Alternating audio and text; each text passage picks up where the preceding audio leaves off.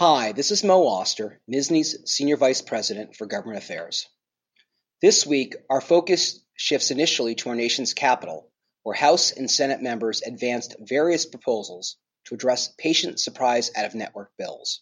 New York's law has been a model for our country, greatly reducing surprise bill complaints while assuring fair payment for out of network physicians. While the proposals under consideration by Congress would use baseball arbitration similar to New York, of great concern, they would use insurer-controlled in-network fees as a benchmark instead of using charge data from an independent database such as FairHealth. MSSNY has been working with other state medical societies, national specialty societies, and the AMA to assure any proposal advanced at the federal level matches New York. Stay tuned. Back to Albany. Physicians are urged to continue their advocacy in support of the Dinowitz-Hoylman legislation to eliminate the religious exemption to vaccine mandates. After the anti-vaccine community had their say in Albany this week, MSSNY President Dr. Art Fougner will be back in Albany next week to participate in a press conference urging the Assembly and Senate health committees to advance the legislation. With the number of measles cases rising significantly each week, this legislation is more important than ever. We are pleased that the number of co-sponsors for this important public health legislation continues to grow. Physicians are urged to send a letter from the MSSNY grassroots site and also to check out the MSSNY CME site for a recent educational program on the measles. Speaking of co-sponsors, the number of co-sponsors of the Gottfried Rivera collective negotiation legislation continues to grow.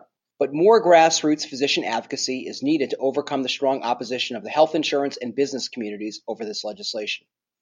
The bill is advanced to the Assembly Ways and Means Committee, but that is where the legislation has stalled in previous years. With patients and physicians facing so many difficulties in dealing with insurance companies when care is needed, the legislation is needed more than ever. Physicians are urged to send letters and make phone calls to the local legislators. MSSNY also continues to seek many other insurance reform bills that have advanced through committees, including legislation to provide needed due process to physicians when their contracts are non-renewed, assuring drug formularies stay the same throughout a contract year, and to provide uniform credentialing. And next week, the Senate Health Committee will consider legislation to reduce prior authorization hassles. However, next week we also face the challenge of a number of adverse bills being placed on Senate committee agendas, including legislation to expand the scopes of podiatrists and pharmacists by significantly expanding the vaccines pharmacists can administer and permitting them to perform waived lab tests without a physician order. Please check out MSSNY e-News for more information on these topics as well as how physicians can be involved with advocating for public health and shaping public policy. Thank you.